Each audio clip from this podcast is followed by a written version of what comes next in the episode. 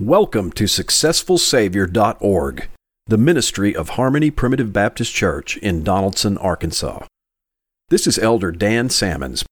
I want to talk to you about provocation. The term provocation means to call forth a feeling or action, to stir up purposefully, to provide the needed stimulus for. It also means to incite to anger or to arouse a feeling in another. The Bible speaks about provocation, and in many respects, it uses the term provocation in a very negative way. It uses it in reference to how God's people can provoke the wrath and anger of God in their lives. I want to start in Hebrews chapter 3 and give you a little bit of context here of a provocation that I want us to look into in the book of Numbers. But there's some reference to it made here in the third chapter of Hebrews that I think is helpful. Let me start in Hebrews chapter 3 and verse 1. Wherefore, holy brethren, partakers of the heavenly calling, consider the apostle and high priest of our profession, Jesus Christ. That's talking to you. It's addressing God's people. Consider Jesus Christ, is what it says, who was faithful to him that appointed him, as also Moses was faithful in all his house. It's drawing a parallel there between the faithfulness of Christ and the faithfulness of Moses. Now we know that Christ's faithfulness was in all things and perfect in a way that Moses' faithfulness was not. Moses was a fallen man. He did things that caused him to have to be punished in this life. He smote the rock twice and didn't get to enter the promised land as a result. So he was not a perfect man. And yet his service does depict in some ways is a type or a shadow of what Jesus Christ came to do in perfection.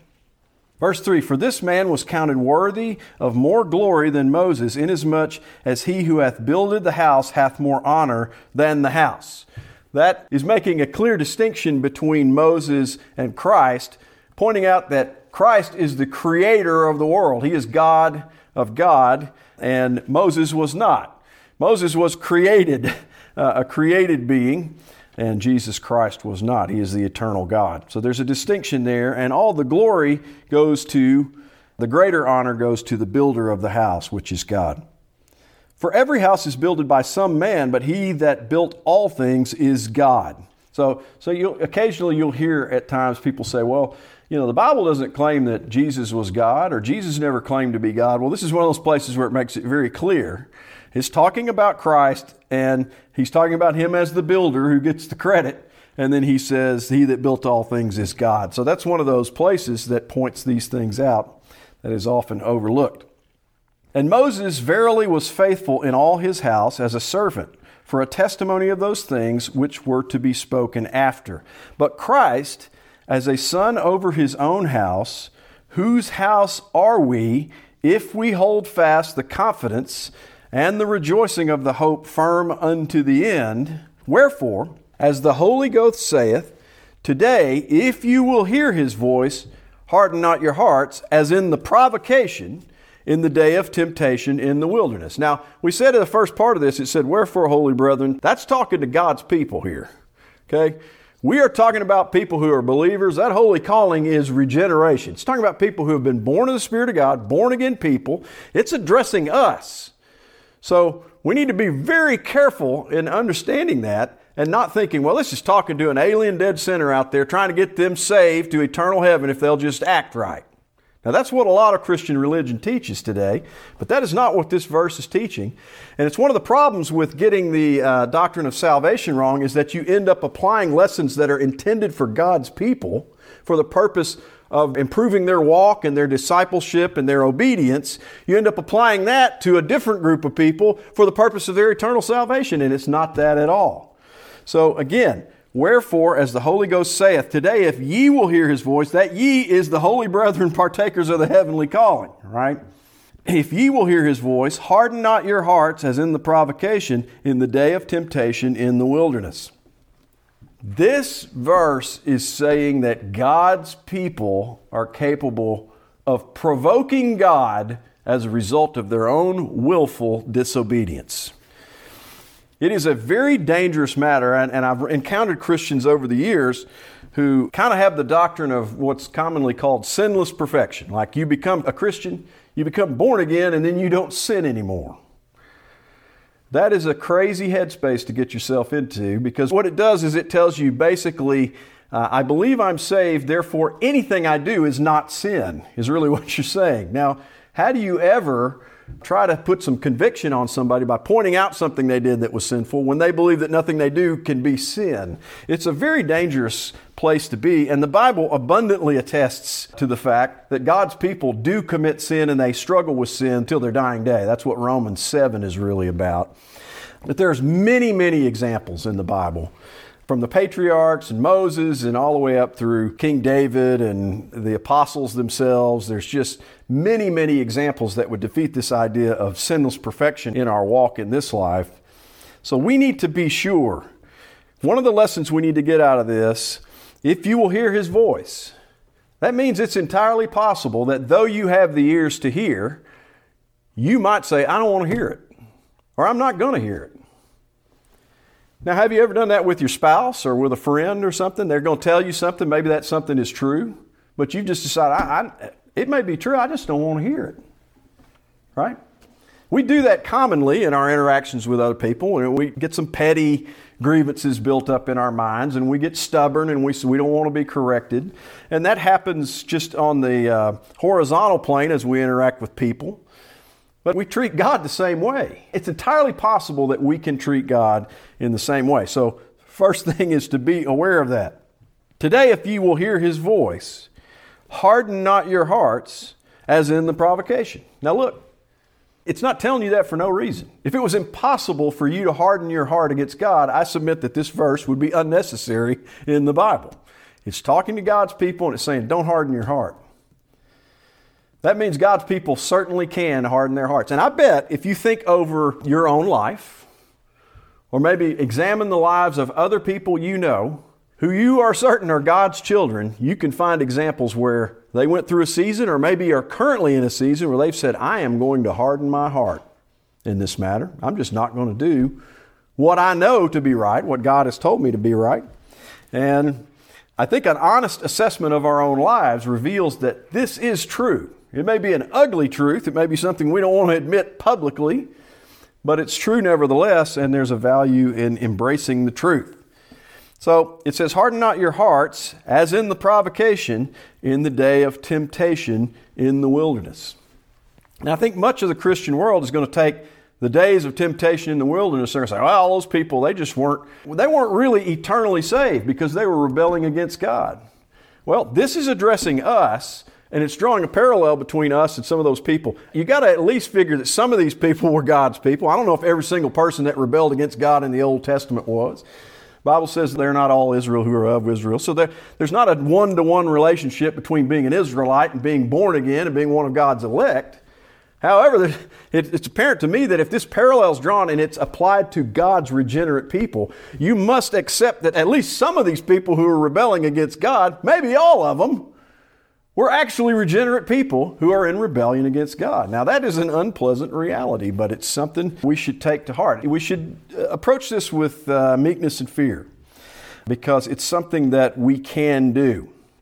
Verse 9 When your fathers tempted me, proved me, and saw my works forty years, wherefore I was grieved with that generation and said, They do always error in their heart, and they have not known my ways.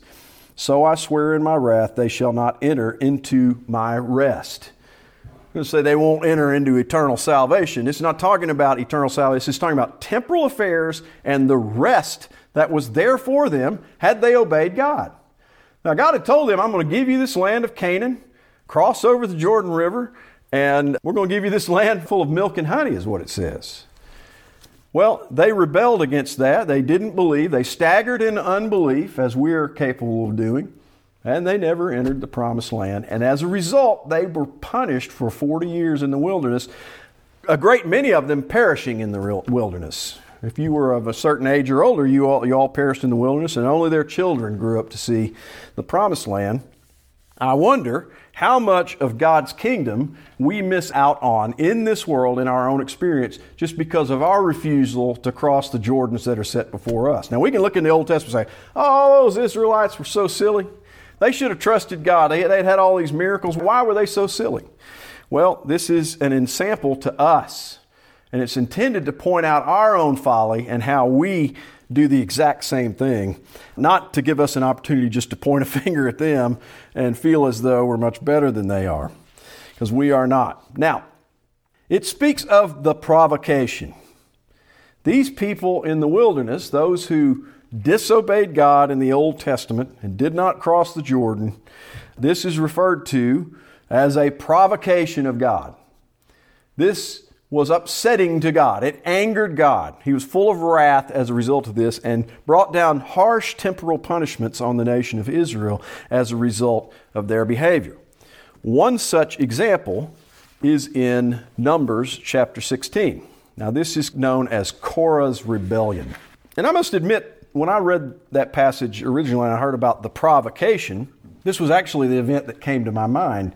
And as I looked at the text a little more closely, it's, it seems to be talking more broadly about the season of rebellion that took place in that 40 years, initiated by their refusal to cross the Jordan. But there's a long season of provocation that took place. But it's certain that this incident in uh, chapter 16 of Numbers, Korah's rebellion, can be counted among the provocations that took place at that time.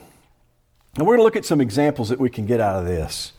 One thing you're going to find is that rebellion against God finds popular support. And it'll find popular support among people who are in the establishment, the princes, rulers, and kings of this world. We're going to find that we have to look to God for guidance rather than looking to the kings and princes of the world and what they think. We're going to find a lesson that we need to honor the service that we've been given. You know, God's people have a tendency to look at, well, this person over there is an elder, and this person over here is a deacon, and I'm just a church member, so I'm not, why can't I be what they are? Here's a little secret. You may have some elders who are thinking, man, I'm an elder. Why can't I just be someone who just comes to church and gets preached to? That's a thought that crosses an elder's mind from time to time, too. So there's a way that we can begin to envy eh, one, one another's service and think, well, I need to have this type of service or that type of service to God. But God has a service that He wants you to do, and He's assigned you to it, and we need to be mindful of that. It may change over time. He may require you to do something different in the future than what He's asking you to do now. But we need to be comfortable, content with what we have, right? Godliness with contentment is great gain. Leaders are going to face opposition. That's another thing you find in this story. You're going to find that judgment does come and that it can be harsh and fearful. And then you'll find some things about remembering the things that happen. Uh, learning from your mistakes would be kind of the lesson that I have in mind. So let's dive into this, chapter 16 of the book of Numbers. Now, Korah, the son of Izhar, the son of Kohath, the son of Levi, and Dathan, and Abiram, the son of Eliab, and On, the son of Peleth, sons of Reuben took men. Now, here's a whole group of guys. They're going to gather up a group of men. And they rose up before Moses with certain of the children of Israel, 250 princes of the assembly, famous in the congregation, men of renown. Now, you might regard this in some respects as akin to a political insurrection where they've said, let's get the most revered people, the most popular, powerful, enfranchised people in these families, and let's pull 250 of them together, and that's what we're going to approach Moses with and how we're going to oppose him. So, this is a movement that exists within and arises from the princes among them, right? This is not some grassroots rebellion, a peasant's revolt where, you know, a, a few insignificant people in the uh, tribes of Israel decide they're going to rise up and oppose these things. This is a, a significant thing. So when the, the leaders of your society, so to speak, rise up in one accord, 250 of them, to oppose your leadership, it tends to be something that people take notice of. And you're going to find this in the ministry of the Lord's New Testament church. You're going to find opposition of this sort going on. Verse 3 Then they gathered themselves together against Moses and against Aaron, and said unto them, Ye take too much upon you. Seeing all the congregation are holy, every one of them, and the Lord is among them, wherefore then lift ye up yourselves above the congregation of the Lord. In other words, it's kind of presented here as like, you know, you're working too hard. You got too much to do. To me, I, get a tone out of this. It's a little bit like, we want to help you out here. We see that you're so hardworking, you got so much on your plate. Why don't you distribute the load a little bit? And by the way, we're all kings and priests to God in a sense, right? So we can come along and, and help out in these ways. These men are Levites, by the way, so they do have a duty of that sort in the worship service of Israel. But look at Moses' reaction to this. He says, and when Moses heard it, he fell upon his face, and he spake unto Korah and to all his company, saying, Even tomorrow the Lord will show who are his and who is holy, and will cause him to come near unto him, even him who he hath chosen will he cause to come near unto him. Now, Moses' response sort of bypasses any consideration of whether or not this suggestion they have of providing help in distributing the load is practically helpful or pragmatically beneficial. You could get into an argument about, you know, what do they say? Um, many hands make for light work, right? That's a common truism. You could say, well, it only makes sense. There's all this work to be done. Why don't we have more people helping out with it? Now, that at its face is a very pragmatic argument, and it seems to make some sort of sense. But what does Moses point them back to? These are very prominent men who probably have the ears of a lot of people within Israel. They're probably people that are looked up to in their community, and people kind of listen to what they have to say. I think it makes some sense. We can do that. We can get into a realm when we start saying, well, this elder over here, or this person, this exalted uh, person in Christian history said this sort of thing. There's been a lot of good things said. I'm not saying that. But we can get to a place where we start to exalt them beyond their station, right? And Moses makes a very important point right here which is he bypasses the issue of entering into a discussion of whether or not this is a practical solution to the situation they're in. And he just says, We're going to do what God says. How about that? Whether it seems practical to you or not, we're going to do what God says. Right? Can we all submit to that? That's kind of the point he's making here. Uh, even him who he hath chosen will he cause to come near him. And then he gives this order. This do, take you censers, Korah and all his company, and put fire therein, and put incense in them before the Lord tomorrow. And it shall be that the man whom the Lord doth choose, he shall be holy. Ye take too much upon you, ye sons of Levi. Now, that's an interesting statement. He's basically saying, you know what? We're going to let God decide this. Now, Moses already knows what God has decided about this because Moses has been trying to do what God said to do in this, right? He already knows. He's just reiterating this. He's saying, We're going to ask God about this tomorrow. And by the way, I'm not the one who's taking on too much. You see, it's not taking on too much to do what God told you to do. God's going to enable you to do what He told you to do. You see that? It's not too much. It's those people who are trying to weasel their way in and say they're going to take over some of the load and do the practical thing they're the ones who've taken on too much. You see, the problem is not that Moses was taking on too much. The problem is that the sons of Korah are thinking that they're actually able to help in this when they're not. You see, if God hasn't called them to do this work, it doesn't matter how the math works out. Well, we'll have 250 more people here to help out. It doesn't matter. It does not matter. I'm going to submit to you that Jesus Christ did the greatest work that was ever done in the history of mankind. The salvation of God's people was the greatest work ever done by anyone, right? Now, could you make a practical argument that says, well, that's a lot of work, Jesus? Maybe some of us ought to take a little bit of that burden off of it. Maybe that's just a little too much for you. It's ridiculous when you put it in that context. But here's the thing this is really what a lot of our brothers and sisters in Christ teach as a doctrine. They don't really believe that Jesus Christ could do this massive work and get it all done. And so we're going to distribute it over here. and distribute it over there. And if this minister doesn't show up and try to get somebody into heaven, Jesus Christ certainly didn't get it done. Without that minister showing up and giving somebody a chance to go to glory, this person's going to split hell wide open. That is insane. Jesus Christ got the job done. And whether or not one of God's children ever find out a whole lot about that makes no difference because it's a finished work and it's perfect work. Now, we have a responsibility as the New Testament church to build the church and build the presence of the kingdom of God in the here and now. And we do that by teaching the gospel, helping God's people to come into a knowledge and the rest of knowing what Christ has done for them. That's a great privilege, and we should be spreading the gospel to as many as we can. But ain't me or Brother John or Gary or anybody else, we're not getting anybody to heaven. It's absolutely ridiculous. We're not getting anybody to heaven. And we don't presume to step into that work. What we're doing is we are declaring what Christ has done. And that's the important thing. But Moses points out to these people, You take too much upon you, you sons of Levi.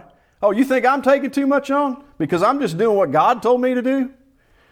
No, you're taking too much on because you think what God told me to do is not enough and that you can somehow help out. You're second guessing what God said to do. You're presuming to be God, are you not? Well, Moses, I think, knows where this is going. And uh, it's, a, it's not a great situation, I'll tell you that much. But let's keep going. And Moses said unto Korah, Hear, I pray you, ye sons of Levi, seemeth it but a small thing unto you that the God of Israel hath separated you from the congregation of Israel, to bring you near to himself, to do the service of the tabernacle of the Lord, and to stand before the congregation to minister unto them? And he hath brought thee near to him, and all thy brethren, the sons of Levi, with thee, and seek ye the priesthood also? For which cause both thou and all thy company are gathered together against the Lord? And what is Aaron that ye murmur against him? Now, what he's making reference to here, if you want to have something to study this week, go back to Numbers chapter 4 and read about the first 10 or 15 verses there. You'll find that it describes what the Kohathites were supposed to do. This is kind of their duties in the service of God as Levites. Now, Korah is a son of Kohath, right? I think we got that in the first verse of this passage. So you can see that they had been given a job, right? God said, Your family should be doing this. And what Moses is saying right here is look, do you think it's just some small thing to be disregarded that God has told you to do this? That's what you're supposed to do. That's what God said to do. And now you're kind of like, well, we don't need to do that. We need to do what you're doing. Moses is pointing this out to them. They have something to do, and they're not happy with it. They want something else to do, something maybe something with more authority to do. Maybe the role that they were given seems a little bit too servile, and they'd rather have more of an exalted kind of leadership type role. But that's not what God had given them. And this lesson is to be content with the things we have. Look, God has something He wants from you in service to His kingdom. It may be relatively simple. I know it involves things like attending the Lord's house. You should be a, it involves being a member of His church. It involves, you know, maybe preparing meals. Maybe it's calling brothers and sisters in Christ. Maybe it's reading your Bible. Maybe it's trying to encourage one another. It involves spending time together in fellowship. All these sorts of things are out there. And you've got some blend of that going on in your life. Maybe there's other things you do. Somebody's got to get here and show up, turn the heater on, and other people, y'all talking about turning on the water this morning, right? Y'all cut the water off when you leave this place. There's all sorts of things you can do, and some of them are, you know, relatively simple. Maybe nobody's getting exalted for turning on the water when they come to the church. But it's part of the service in the Lord's house. We've got deacons in our church. They, I don't have no idea what the electric bill is at Harmony Primitive Baptist Church. Never seen it in my life. I don't care, honestly. The deacons take care of it. They know what it is. They're on top of it. That's part of their service to the Lord. It's part of what they've been given. Other people have something different. Elders have the responsibility and the, the capacity to come up and preach the Word of God to you, and that's part of their service. But we need to kind of be aware of our own swim lane. You know, you've got your own thing that you're supposed to do. And uh, we talk about this in, in the business world all the time people being in swim lanes. You've got different aspects of the company, and whatever's in their swim lane is what they handle. And things that aren't in their swim lane, they ain't got nothing to do with it, right? So it's important to recognize God's given you a swim lane, and you've got something you need to do. Now, He may at some point change what is in your lane and may require some additional things of you. But if we will stay more focused on doing what God has evidently set in front of us to do, rather than looking three lanes over and trying to figure out whether or not this person's got a better swim lane than we do, and maybe I should be swimming in that lane. Water's a little warmer over here, it's kind of chilly over here. I want to be over there. If we'd stop worrying about what everybody else is doing and think more about what God would have us to do, I think we would benefit from that. And we all have this tendency to kind of do these comparisons as it rises out of the carnal heart, so we need to be aware of it. Verse 12 And Moses sent to Dathan and Abiram, Abiram, I should say, and the sons of Eliab, which said, We will not come up. Well, that's not good. Is it a small thing that thou hast brought us up out of the land that floweth with milk and honey to kill us in the wilderness, except thou make thyself altogether a prince over us? Now, look, this is a pretty nasty accusation, and they're kind of blaming Moses for their current circumstance. And he's like, You took us out of the land of milk and honey. Now, wait a minute. That's not entirely right, is it? They never went in the land of milk and honey. Moses, it's not like they went over there, oh, woo, land of milk and honey, it's great over here. And Moses said, No, get over back on the other side of Jordan. We're going to go punish you for 40 years in the wilderness. That is not what happened, but it's subtly implied in the way this is stated, is it not? Leadership is going to face, if you're doing what God would have you to do, it's going to face some opposition in the world. And here's the really uncomfortable element of this you can face opposition, and it's within the kingdom of God, it's within the domain of God's covenant people. So we're a family here on earth, but we can be a kind of a little dysfunctional family to some degree. We don't always get along and play nice with one another. And so these types of contentions rise up among God's people. I mean, you can go back through the history of not just old Baptist churches, but pretty much any church, and you're going to find all kinds of contentions and strife and difficulties and splits and divisions and all these things take place. And, you know, I guess you could blame us. We've got an institution here and have decided that we're going to make it entirely composed of sinners. Now, that's going to be a problem. Because if you got nothing but sinners in your assembly, you're going to have some problems with sin in your assembly. And some of those sins are going to come up in the form of people inappropriately contesting the leadership who are trying to do what God says to do. And unjustly accusing them of things that they haven't done. Now, look, I always get nervous when I talk about this topic because as an elder, I feel like it can be misunderstood and people can say, well, you're just above reproach. No one can question anything you do. I don't mean that at all. But what these men are doing here is clearly opposed to what God would have them do. And they are slandering Moses in the effort to do so. So it is true that elders can make mistakes and can do things wrong, and they may need to repent of things that they've done wrong as well. But in this example, what I'm trying to say is this even a church leader who's doing as he ought, who's doing what God would have him to do, can find opposition among God's people that rises up. And that's, a, that's kind of an unpleasant thing that comes to pass. Verse 15 And Moses was very wroth and said unto the Lord, Respect not thou their offering. I have not taken one ass from them, neither have I hurt one of them. And Moses said unto Korah, Be thou and all thy company before the Lord, thou and they and Aaron tomorrow. Now, Moses here is very upset over this issue. I think if you take verse 15, Moses being angry, and look at verse 4 where it says, When he heard it, he fell upon his face. I think this is a righteous indignation on Moses' part. I don't doubt that Moses being a, a man of uh, like passions as us, there might have been an element of carnal anger in that as well. I don't know that I've ever had a pure moment of anger in my life where I could say I was just righteously indignant. There was none of my pride wrapped up in that. It was just, I was just on fire for God, and that's why I was angry. I don't trust my own uh, senses enough to think that that's possible. And I don't see any reason to think anything different of Moses as well. I was reading John Gill on this, and he makes a big deal out of Moses is angry because of how they've insulted God. Well, it seemed a little bit to me like the lady doth protest too much, methinks, right? There's a little bit too much of defending Moses here. I don't doubt that that was part, or maybe the majority, of his indignation, but I just point out the matter of anger as a, a tricky issue for each of us. Verse 17 Take every man his censer and put incense in them, and bring ye before the Lord every man his censer, 250 censers, thou also, and Aaron, each of you his censer. Here's the test we're going to do. We're going to ask God, and this is how we're going to do it. And they took every man his censer and put fire in them and laid incense thereupon and stood in the door of the tabernacle of the congregation with Moses and Aaron. And Korah gathered together all the congregation against them unto the door of the tabernacle of the congregation. And the glory of the Lord appeared unto all the congregation. And the Lord spake unto Moses and to Aaron, saying, Separate yourselves from among this congregation, that I may consume them in a moment. Now, this is one of the more intense scenes of the Bible of judgment.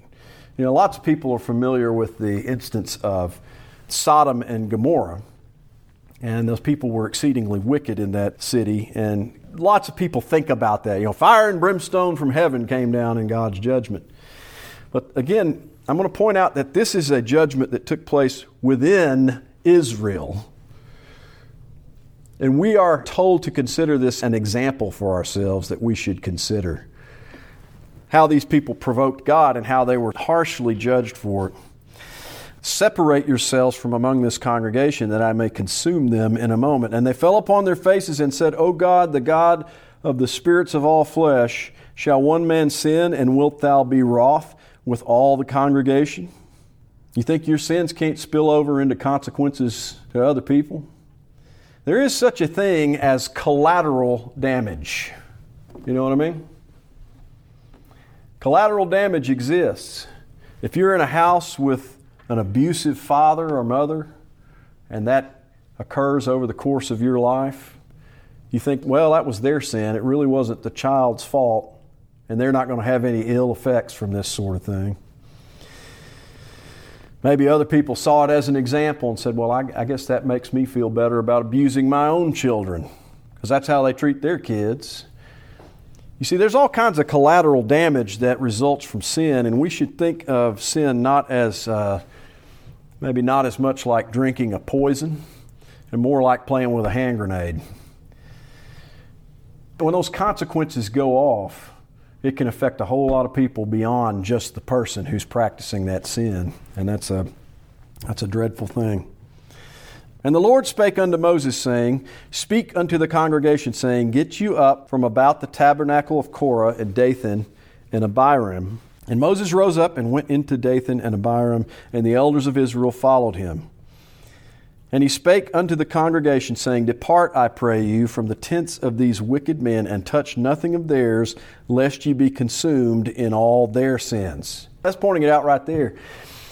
If you accept the idea that there's collateral damage from sin, then you accept the idea that it's probably not good to dwell in a place that's close to sin, right?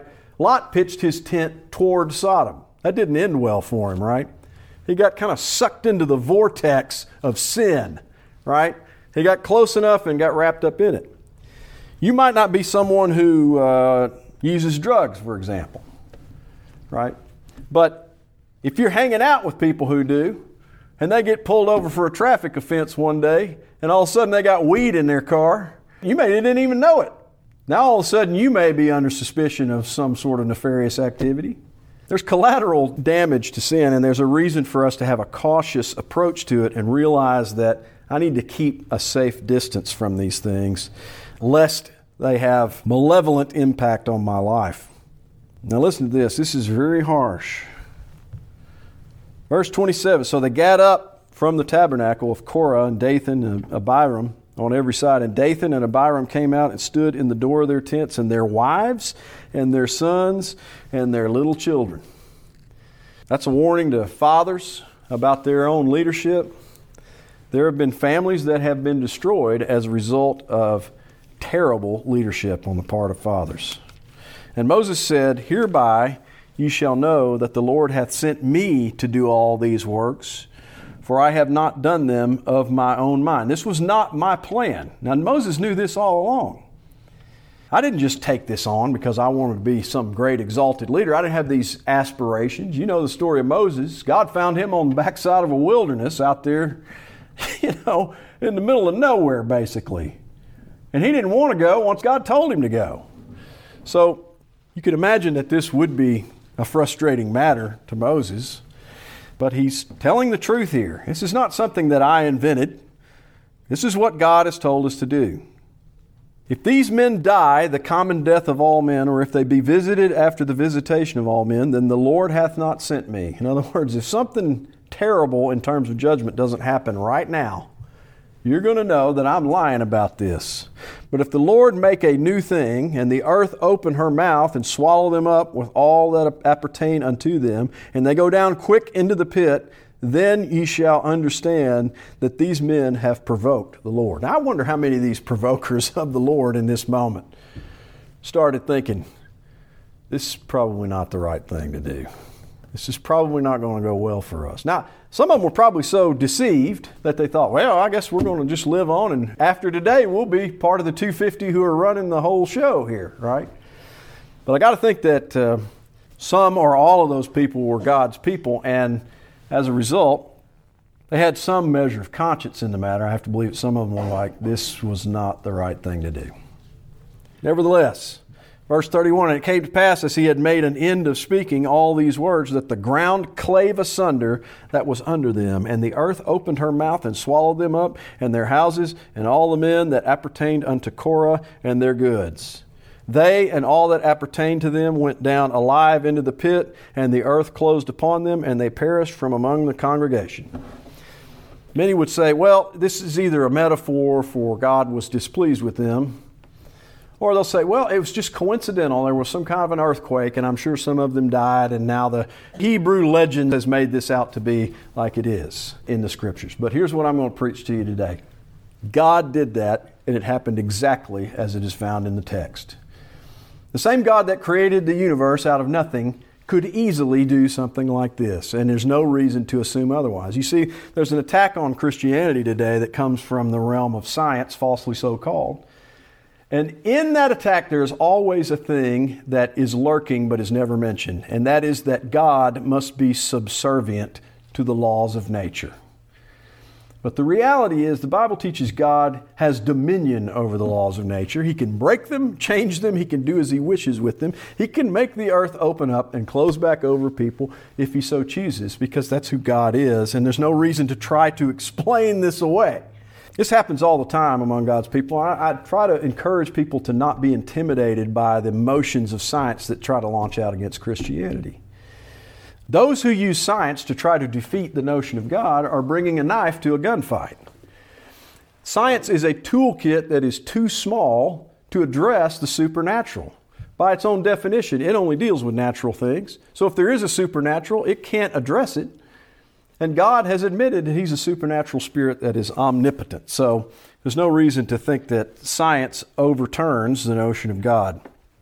Verse 34 And all Israel that were round about them fled at the cry of them, for they said, Lest the earth swallow us up also. See, those people were in fear from what they saw. I'm sure they thought something along the lines of, Man, I've done some terrible things in my life. I'm not, it's not like I'm without sin. I've seen now a manifestation of God's attitude towards sin, how serious the matter is with Him, and it caused them to have great fear in that assembly. So we had read before, Wherefore, as the Holy Ghost saith, Today, if you will hear His voice, harden not your hearts, as in the provocation, in the day of temptation in the wilderness. Well, we've heard an example, an explicit retelling of this provocation, a provocation that took place in the wilderness. He's saying, don't be like those people. Don't harden your heart and resist what God would have you to do. Don't be like them. So, having heard that example now, let's look at verse 12. Take heed, brethren. This again, speaking to us. lest there be in any of you an evil heart of unbelief in departing from the living God. Now, who's that addressed to? Brethren. These are God's people, regenerate people, and it's addressing them specifically. And look at what it's talking about. You can have in you an evil heart of unbelief. Now, there's many in Christianity who say, well, that's just not possible. If you have an evil heart of unbelief, there's no way you could be one of God's children. Well, that clearly doesn't make any sense. Unless those people are saying, I don't ever sin. I never have any inclination to sin. I never have any heart or desire to do anything sinful. First of all, if you're saying that, let me just say this. I don't want to be uncharitable. You are straight crazy if you say that. That's insane. I'm telling you, even people who aren't Christians, who know how sin is defined, the lusts of the flesh, the sort of things that you want out of life that Christianity defines as sinful, even unregenerate people will say, Well, yeah, I got an urge to sin. Sure, I do. Everybody does. That's why most of us don't want to be Christians, because we want to go do all this other stuff. It is straight crazy if you have somebody telling you they don't sin and they don't have any urges to sin. That is insane. That's my editorial comment on the matter. But I believe the Bible abundantly attests to that. There can be in you an evil heart of unbelief. When's the last time you sinned? When's the last time you got short with somebody? When's the last time you said something you shouldn't have said? When's the last time you got into a road rage incident? Right?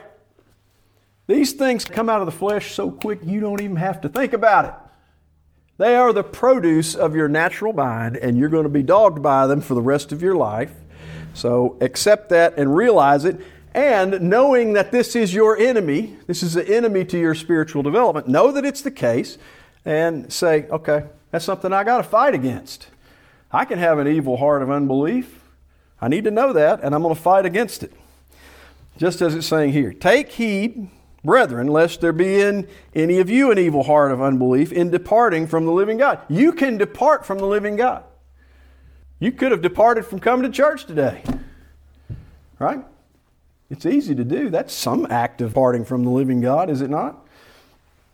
Any number of things that we've been derelict in our duties from, where we thought, well, God probably had me to do this, but you know what? I'm just not going to do it. I'll do that next week. Okay, that's an act of departing from the living God, not doing as God would have you to do. Be aware of it and try to militate against it. Don't depart from the living God. Follow the Lord as a sheep following a shepherd. But exhort one another daily. Now, look, we have a congregation here and we have an opportunity to encourage one another. The world's going to encourage you in the opposite direction. Come on, man, we're going to Lake on Sunday. Come on, there's that football game up here. We're going to go up there and, you know, you know, we're not going to get back in time to go to church now. I mean, come on. There's a thousand different distractions that could cause you to depart from the living God. You think, well, it's not that big a deal. It's just not that big a deal. Well, it's an evil heart of unbelief. Is that not a big deal? We make too little of sin, actually, in our, in our lives. We're in a society that's so enamored of sin, so accepting of sin, that it becomes easy to become callous to the idea, but we need to think how this applies to us in departing from the living God. Well, now, you brother, you're just saying this stuff because you're trying to get people to go to church. You know, all you preachers benefit if you have people go to church. They pay you to preach, and so, you know, it's, it's a money thing. That's what it is right? I can see why preachers will try to encourage everybody to go to church. Verse 14 For we are made partakers of Christ if we hold the beginning of our confidence steadfast unto the end. While is said, Today, if you will hear his voice, harden not your hearts as in the provocation. He's like, This applies to your life in the here and now. If you hear what God has said, you ought to do it. Don't provoke God by not doing it. Do it. For some, when they had heard, did provoke, howbeit not all that came out of Egypt by Moses but with whom he was grieved 40 years. Was it not with them that had sinned, whose carcasses fell in the wilderness? He's saying the punishments that God doled out to them, you could find yourself in a similar sort of punishment as a result of an evil heart of unbelief and departing from the living God. It's an encouragement to keep on going. Don't provoke God. This sermon is really about provocation. And one of the ways you provoke God is by not living in the way that He would have you to live. Hebrews chapter 10, however, makes a statement about provoking that maybe we could take something good out of. That all seems very negative. Oh, you're talking about provoking God. It sounds, it's kind of upsetting. You know, you're talking about opposing God. It's, it's all very negative. Well, let's see if we can make provocation something positive from the book of Hebrews as well. Chapter 10, verse 22 is what I want. We'll close on this. Let us draw near with a true heart in full assurance of faith having our hearts sprinkled from an evil conscience and our bodies washed with pure water. Now, look, this is telling you what Christ has done on your behalf. This should be the inspiration for God's people to come and serve God in the assembly. And you need this on a weekly basis. You probably need it more than that, but at a minimum, you need that among God's people. You're not going to get affirmed in these great truths when you're out there in the world. It's going to affirm you in a whole lot of other stuff you're much more likely to find out about the Super Bowl and Taylor Swift than you are about what Jesus Christ has done on your behalf. That's just what's out there in the world. If you're just following the headlines, let us hold fast the profession of our faith without wavering, for he is faithful that promised. And let us consider one another to provoke unto love and to good works. There's a provocation you can get involved with. You say, Well, I hear you. I don't want to provoke God. I don't want to be disobedient in such a way that it brings down judgment and wrath into my temporal existence and causes collateral damage among the people around me. I don't want anything to do with provocation. Well, wait a minute. Let's don't throw out the baby with the bathwater. There is some provocation you can be involved with, and it's right here. And let us consider one another to provoke unto love and to good works. That's what we need to be provoking in others. Try to encourage people, incite people to love one another and to good works towards one another. That's the kind of provocation that God's people should be involved with. And I made mention of this idea well, you preachers are always talking about going to church. It's very self serving. Well, we'll close on this, verse 25. It mentions love and good works, and then how does it qualify that? Not forsaking the assembling of ourselves together as the manner of some is. You see, when the book of Hebrews was written, he's like, it's already going on. We already got people skipping church to go to the Super Bowl. All right? That's the kind of thing we're talking about here. We already got people putting carnal things ahead of spiritual things. It's already going on. But exhorting one another, and so much the more as ye see the day approaching. We should be encouraging one another unto good works, provoking one another. Let's not provoke God unto wrath through our disobedience, but let's provoke one another to love and to good works. And one of the most important places to do that is in the assembly of God here in the Lord's New Testament church. Thank you for listening to SuccessfulSavior.org, the ministry of Harmony Primitive Baptist Church. This has been Elder Dan Salmons. Come and join us as we worship God in the simplicity of Christ every Sunday morning at 416 North Hall Street in Donaldson, Arkansas. At Harmony, we don't have many things you'll find in the popular churches of our day, but we do have a successful Savior. We invite you to come and see.